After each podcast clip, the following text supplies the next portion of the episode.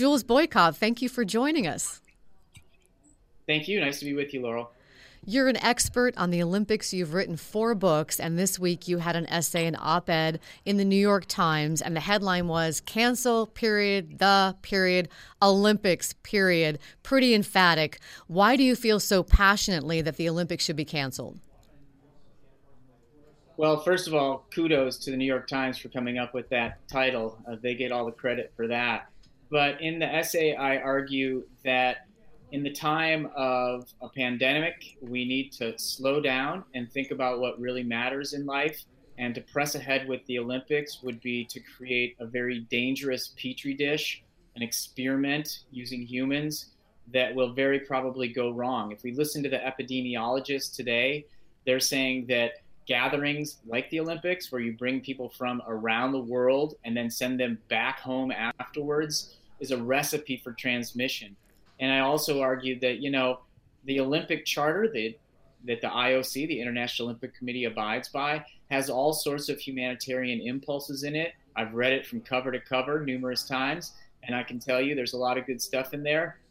It might seem like cancellation is a negative thing, an ominous thing, but it would actually be an act of global solidarity. The facts on the ground are that we just can't go on with an event like this when there's a global pandemic of the proportions that we're seeing right now.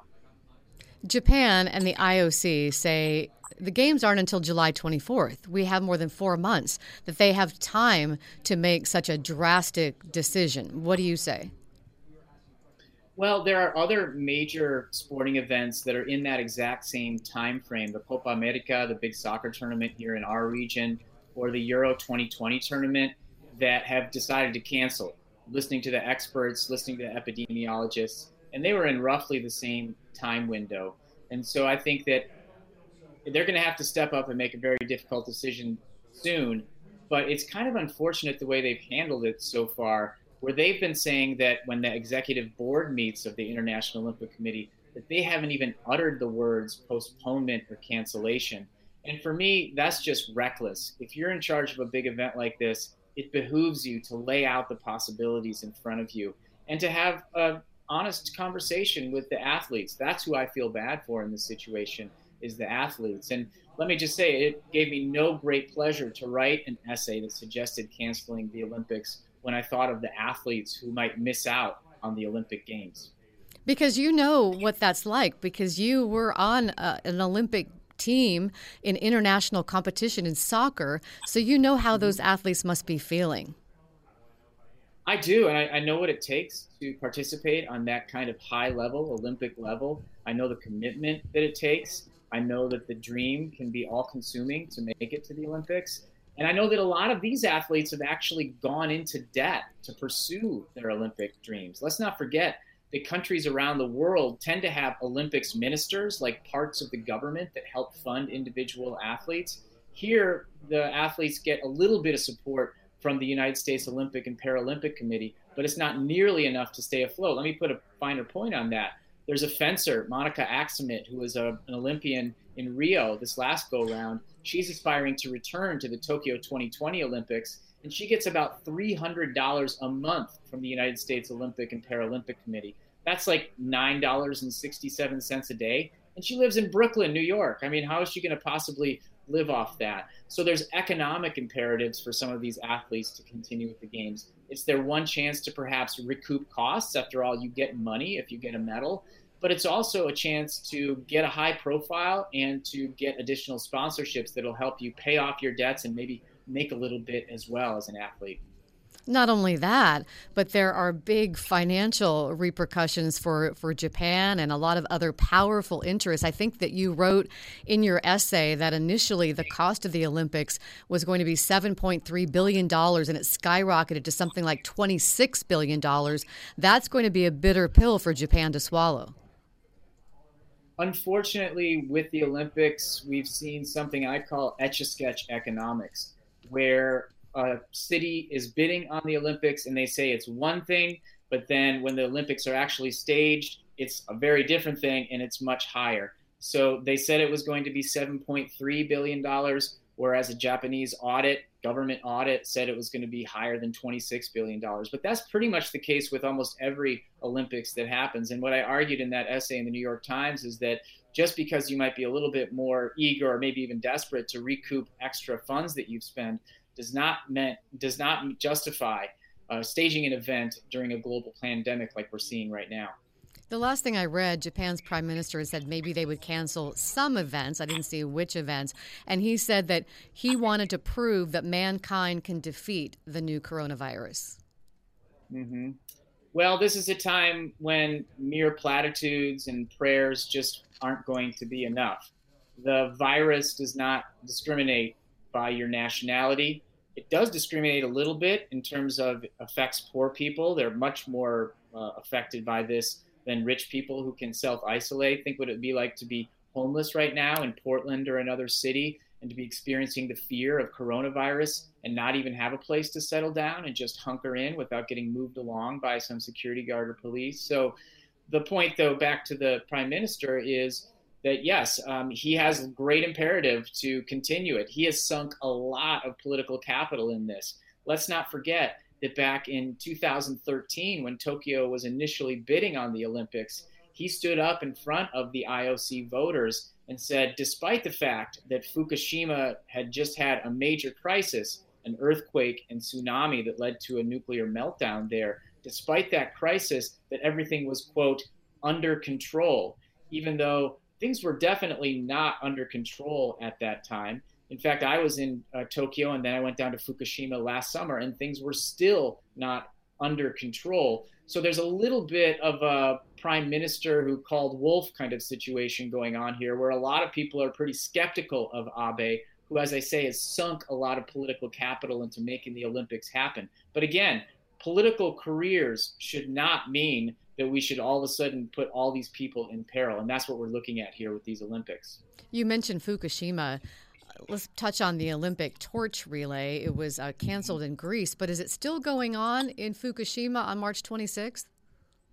It is slated to go on on schedule on March 26th. So, as you said, in Greece, they scaled it back in a major way and eventually canceled it because too many people were showing up and it was a public health situation that they couldn't deal with.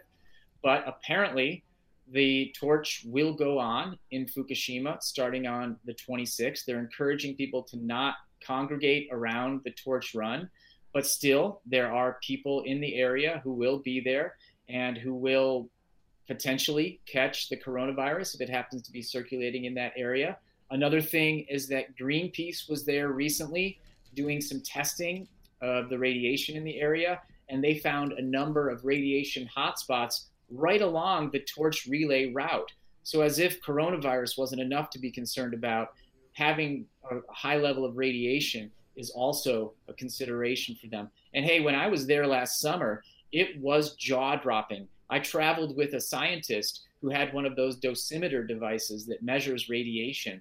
And he told us before we started that if it reached a level of higher than 0.23 that we should start to be concerned because it was a danger level. I'm telling you, Laurel, there were parts of our tour that we reached 3.77 and the safety level was 0.23. That was just last summer. So radiation levels are high across the region, and they've decided to not only have the torch relay there, but they're actually planning on staging baseball and softball games there as well. Wow. Well, a lot of people might ask, okay, why not postpone the Olympics? Maybe do it next year. Mm-hmm. Yeah, I mean, there are. That seems like a sensible thing on its surface. There are a lot of things that complicate that. Uh, for starters, there are a number of athletes who have already qualified for the Olympic Games. They're going to be wondering after feeling that great feeling of, hey, I qualified for the Olympics. Do I have to do it again? After all, typically with the Olympics, qualifications are fairly close to the games so that you get athletes who qualify who are at their peak right before the Olympics. So you get the best athletes who are there. A lot of qualification events have been canceled already, so will postponing throw everything into disarray. There's also the matter of that it'll actually increase costs because, as we were talking about, they're already way over budget. But now you're going to have to pay for venues to be maintained. You're going to have to pay for staff to stay on as well. And there are people inside of the International Olympic Committee who have acknowledged that postponement is actually tricky business. There's a guy named Richard Pound who was interviewed just a few weeks ago about this, and he said that you know if it comes down to it, probably cancellation is a better option than postponement. It just gets into a total thicket. Not to mention the broadcasting contracts, like people like you know your company NBC. There, you know they've put a lot of money so that the rest of us can watch the Olympics. They put a lot of money into their programming, yet it's in this nice little pocket where there's not a lot else on the sports calendar at that time. And so to move it just a few months down the road, all of a sudden you're having eyeballs competing with your own properties like football and so on. So it is a complex matrix, the idea of postponing it. And even members of the International Olympic Committee now, or at least Richard Pound, is saying, you know what, I should probably just cancel if it comes down to it, not postpone. I've heard some people say, why not have them just with no fans, just the athletes? What about that idea?